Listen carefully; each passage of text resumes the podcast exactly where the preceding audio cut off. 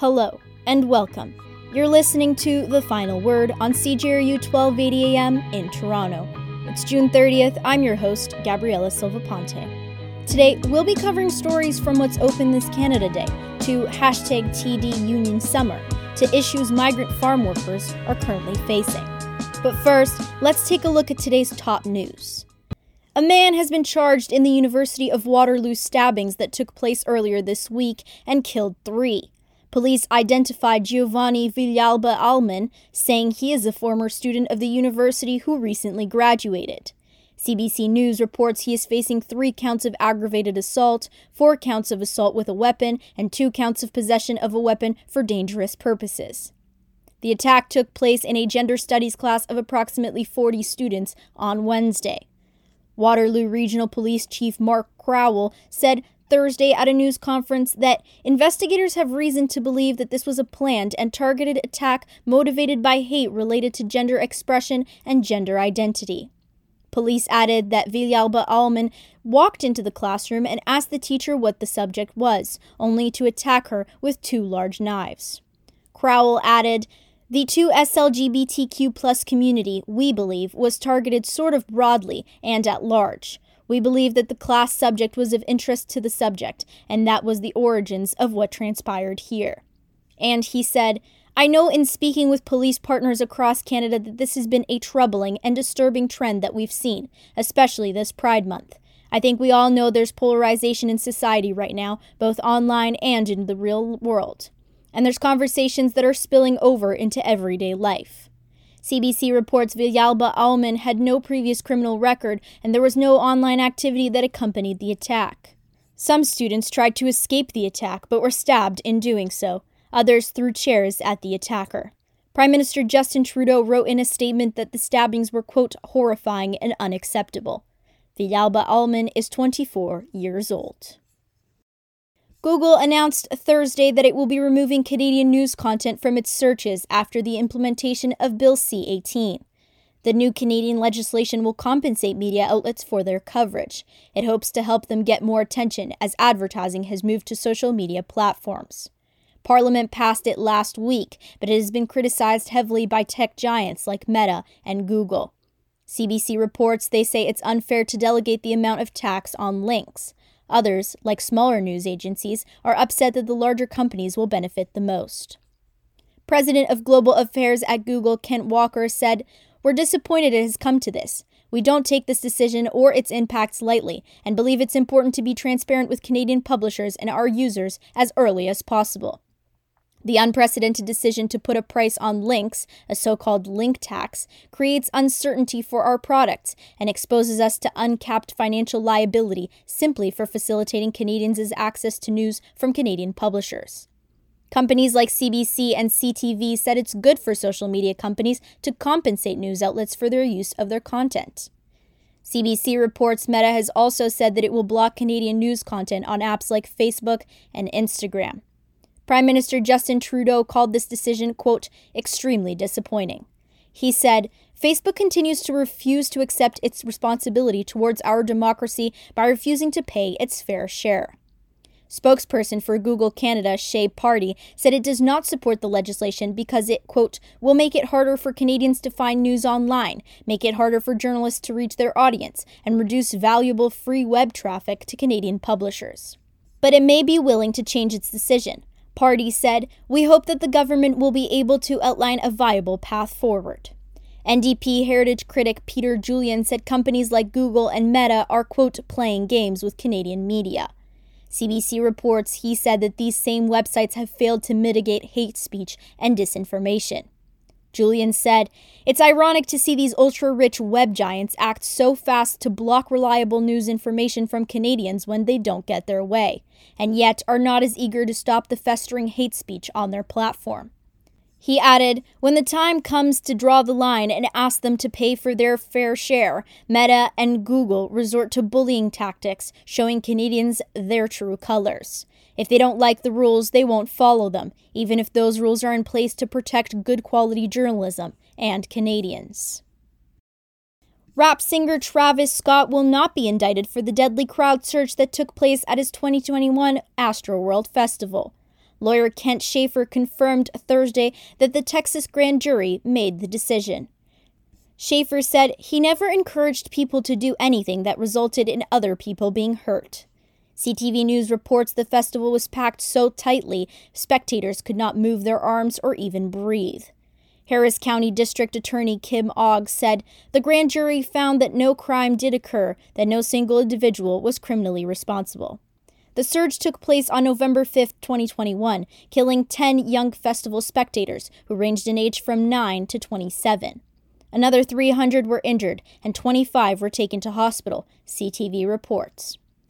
Police have not made the more than 1,000 page report in the case public, but Chief Troy Finner said they plan to soon. He said, The chief of police is not going to get up here and point fingers at anybody. I respect the grand jury's decision. I simply want people to read the offense report, read the entire investigation, and everybody will see very, very complicated. Finner also announced Thursday that elevated platforms are now required at shows and would be staffed by Houston police, firefighters, and more. CTV reports five others were also not indicted, including festival manager Brent Silberstein. About 50,000 people attended the concert, and more than 500 lawsuits were filed over the deaths and injuries at the festival. As Canada Day is approaching us, here is what's open and where you can celebrate the holiday according to CBC. TTC will operate on a regular Saturday schedule with a few extra buses. It will operate on a Sunday service schedule on Monday. Go Transit will be on a Saturday schedule on Saturday, Sunday, and Monday. The LCBO and most major grocery stores will be closed on Saturday but open on Monday. CF Toronto Eaton Centre, Square One Shopping Centre, and Vaughan Mills will all be open on Saturday. Yorkdale Shopping Centre, CF Sherway Gardens, and Scarborough Town Centre will be closed. Toronto Public Libraries across the city will be closed on Saturday, but open regular hours on Monday. You can watch the fireworks on Saturday at 10 p.m. at parks like Ashbridges Bay Park, Centennial Park, Milliken Park, and Stan Wadlow Park. Nathan Phillips Square will host a celebration from noon until 6 p.m., but no fireworks show will take place. The Bentway is hosting an exhibit called Moving Forward, celebrating Chinese communities, from 11 a.m. to 5 p.m. The exhibit will display the vibrancy of Toronto's Chinese communities through dancing, singing, face painting, and food. Toronto's beaches, public pools, and splash pads will be open on Saturday on mostly regular schedules. Other attractions in Toronto will have specific hours for Saturday and Monday. They are as follows The Ontario Science Centre will be open from 10 a.m. to 5 p.m. Ripley's Aquarium will be open from 9 a.m. to 11 p.m. The Art Gallery of Ontario will be open from 10:30 a.m. to 4 p.m. The Royal Ontario Museum will open from 10 a.m. to 5:30 p.m. Canada's Wonderland will be open from 10 a.m. to 10 p.m. with a fireworks show scheduled at 10 p.m. on Saturday. The Toronto Zoo will be open from 9:30 a.m. to 7 p.m. and Cineplex theaters are open during regular hours. Meanwhile, Union Station's summer event hashtag TD Union Summer has returned for its sixth year. The event is hosted by TD Bank and takes place just outside of Union Station on a patio. The event held its first day on Monday. Union Station brand and partnerships manager Alexa Polenz says the event is a way for tourists to get to know Toronto and for financial district employees to enjoy their lunch. So we're here today at Union Summer presented by TD. It's our annual summer festival. Um, that's an outdoor patio, and we have free daily programming here um, right outside Union Station. So it's part of our vision here for the station to provide free public programming and to turn Union Station into an arts and cultural destination. So we're really excited to be bringing back our really um, our wonderful patio, um, and we have free programming every day. So whether it's music, um, movie nights, um, trivia, live karaoke, family programming everything's free and available for people to come out and enjoy our beautiful summer weather. We've had really uh, great reception so far. Everyone who kind of stumbles upon our patio says this is so much fun. It's great green space within the heart of the downtown financial district. It's great for tourists who are coming to Toronto for the first time and need somewhere to sit and relax and take a moment to breathe before they explore the city. Um, so we like to welcome everyone here to the patio. She added that the event has a variety of different partnerships. So today we have Avery Raquel. Um, she's a wonderful artist um, who's programmed with, uh, in partnership with City of Toronto's uh, City Hall Live program. So we work with many different programming partners uh, who are all cultural organizations within the City of Toronto. Um, so we have different slots with different partners uh, every day. So we have, for example, our Thursday nights are programmed with Lula Lounge. So it's a lot of uh, Latin and Cuban music. Um, we have our DJ program. We have partnerships with uh, Small World Music, with Toronto Blues Society, uh, with TD uh, festivals, um, and a whole bunch of other programming partners as well. I spoke with Avery Raquel, who performed both covers and some of her own songs. Um, I was performing with uh, two lovely musicians, Nick Tatashi and Anthony Borak, and we were singing at the uh, Union Summer uh, presented by TD. It was a lot of fun. It was wonderful. Okay, awesome. yeah, it's been lovely. Um, people have come and gone, and uh, so a lot of people stayed, which is really awesome. And um, yeah, it's it's just it's been all positive, all very positive. She spoke about her experience with music and how aspiring young artists can get to her spot. Um, I've been singing since I was four. Um, I have uh, four solo albums out on streaming platforms under Avery Raquel. And uh, I just graduated music school at Humber College, and now I'm off to Spain for my master's um, at Berklee, Valencia, and I'm very excited for that. Um, but music is my whole life, and I'm glad people can share that with me. Um, don't stop and trust your gut, because a lot of people will try to change what you do and try to change everything that you are and who you are as an artist. But if you know who you are as an artist and you're really trying to figure that out, stick with what you know.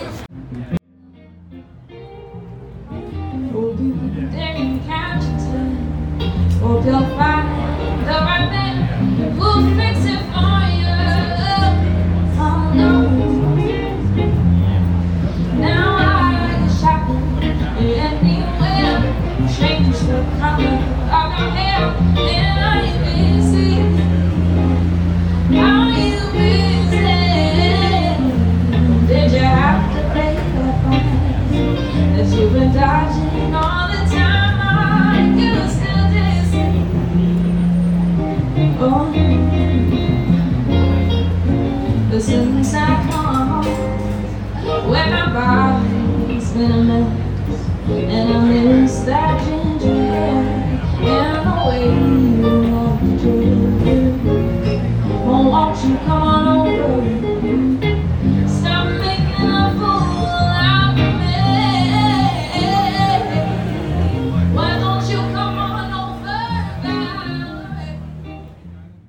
Vendors like Isabella's Mochi Donuts, Lake of the Woods Brewing Company, and more were present. I spoke to Mustache Burger manager Sam Diedroshan.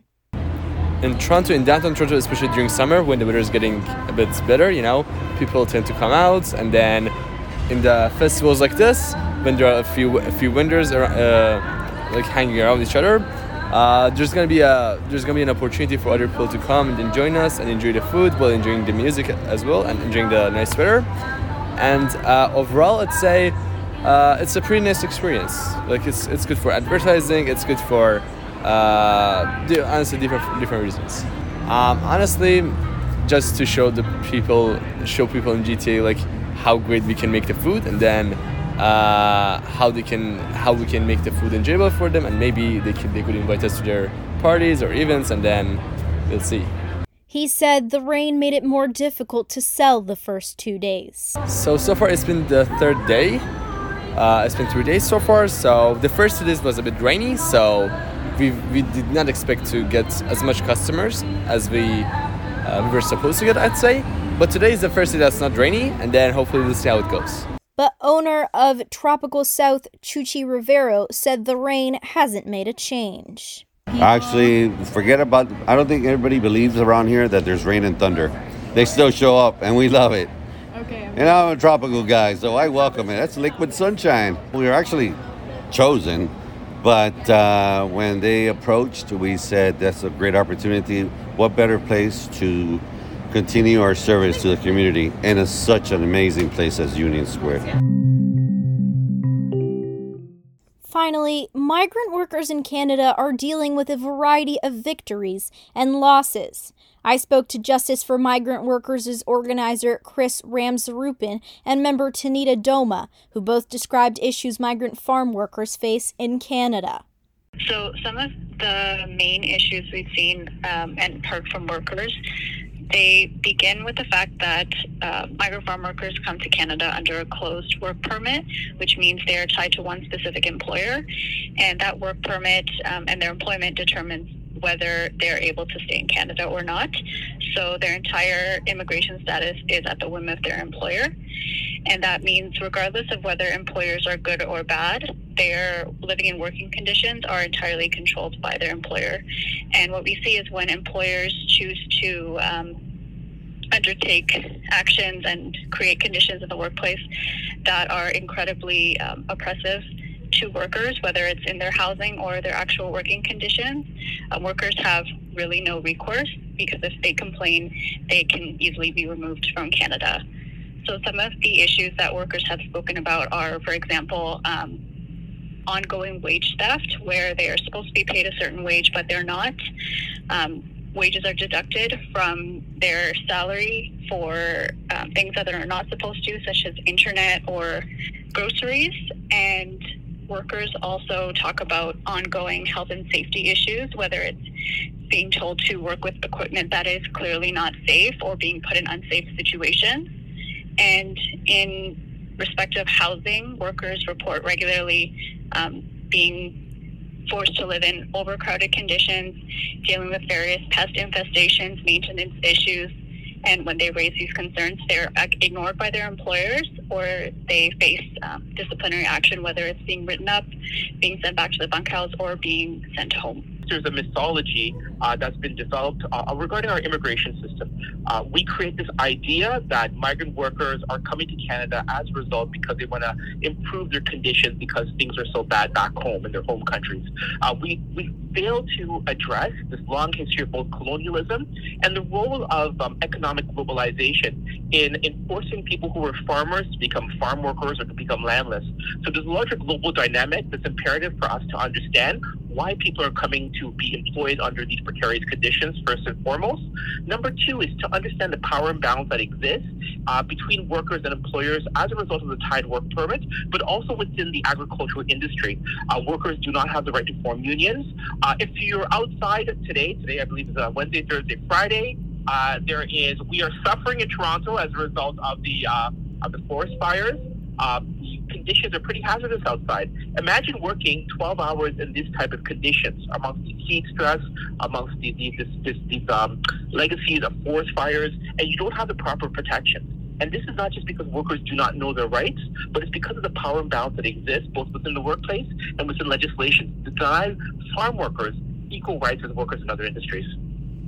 Their organization is working to mitigate these there's several components um, that we, we undertake.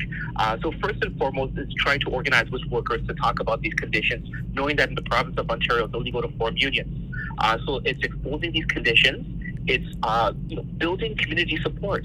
It's not necessarily about trying to get the ear of politicians, but trying to make sure that the community understands the precarious conditions that workers are facing, and to try to, to unpack what the reality of our food system is.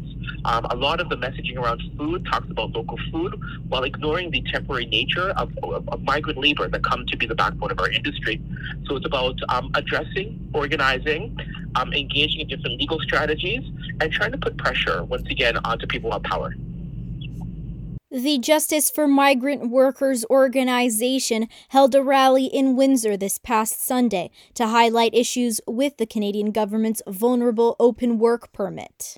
So recently we just had uh, a protest in Windsor, Ontario, and Tanita could talk about what the issues are. Um, and it was an important uh, important action that brought migrant workers from across Ontario as well as local allies together to uh, to name the issues that migrant workers are, are facing, uh, but also the particular concerns that our organization has around the temporary foreign worker permit. And Tanita could get into that. Yes, so that action took place on June 25th in Windsor, Ontario, and it brought about 40 or 50 um, folks together. That's current and former workers, um, community allies, as Chris mentioned, and members of Justice for Migrant Workers. And it took place at MP Irek Kusmierczyk's office in Windsor. Although the office was closed, the purpose of the um, rally was to bring these individuals together so that um, the wider community could be aware of what concerns uh, workers have been raising about the open work permit for vulnerable workers. That was one of the main um, issues we discussed at that rally because this permit has been um, proposed by the federal government as a way to deal with um, some of the issues that workers have been raising that we discussed earlier. But what happens in reality is it's just a temporary uh, band aid solution that does not fundamentally address any of those concerns because um, it's a time limited, non renewable permit and only allows workers to leave the uh, abusive conditions or conditions where they're being mistreated for a short period of time and then they're expected to find a new closed work permit.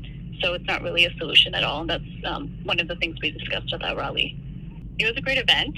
What happened was um, we had um, workers, current workers, former workers, and um, community allies speak at the event. Um, Chris and I also spoke to uh, discuss some of these issues. There was a lot of energy. Uh, workers and allies were really pumped up about their issues, obviously because they, some of them had been had personally experienced them, but also just um, forming these great chains of solidarity with different organizations and between workers, um, whether they're from different farms or different areas.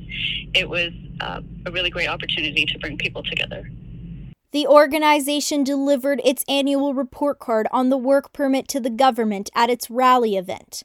According to a press release sent to CJRU, the organization gave the government an F grade on combating systemic racism, addressing power imbalances, structural change to combat exploitation, access to justice and permanent residence, incentivizing employers to not mistreat workers, provincial support for injured and sick migrant workers, and ensuring dignity, respect, equity, safety, and fairness.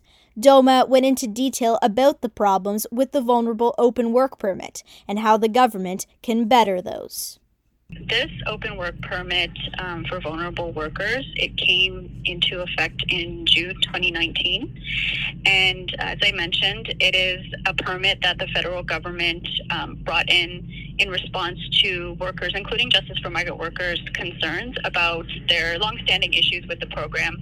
Um, the fact that it's a closed work permit that workers come to Canada on, and then the the working living conditions that workers are expected to to live under while they're in Canada. And so the federal government suggested this permit as a way for workers to leave those environments. But the problem is um, this vulnerable work permit is time limited.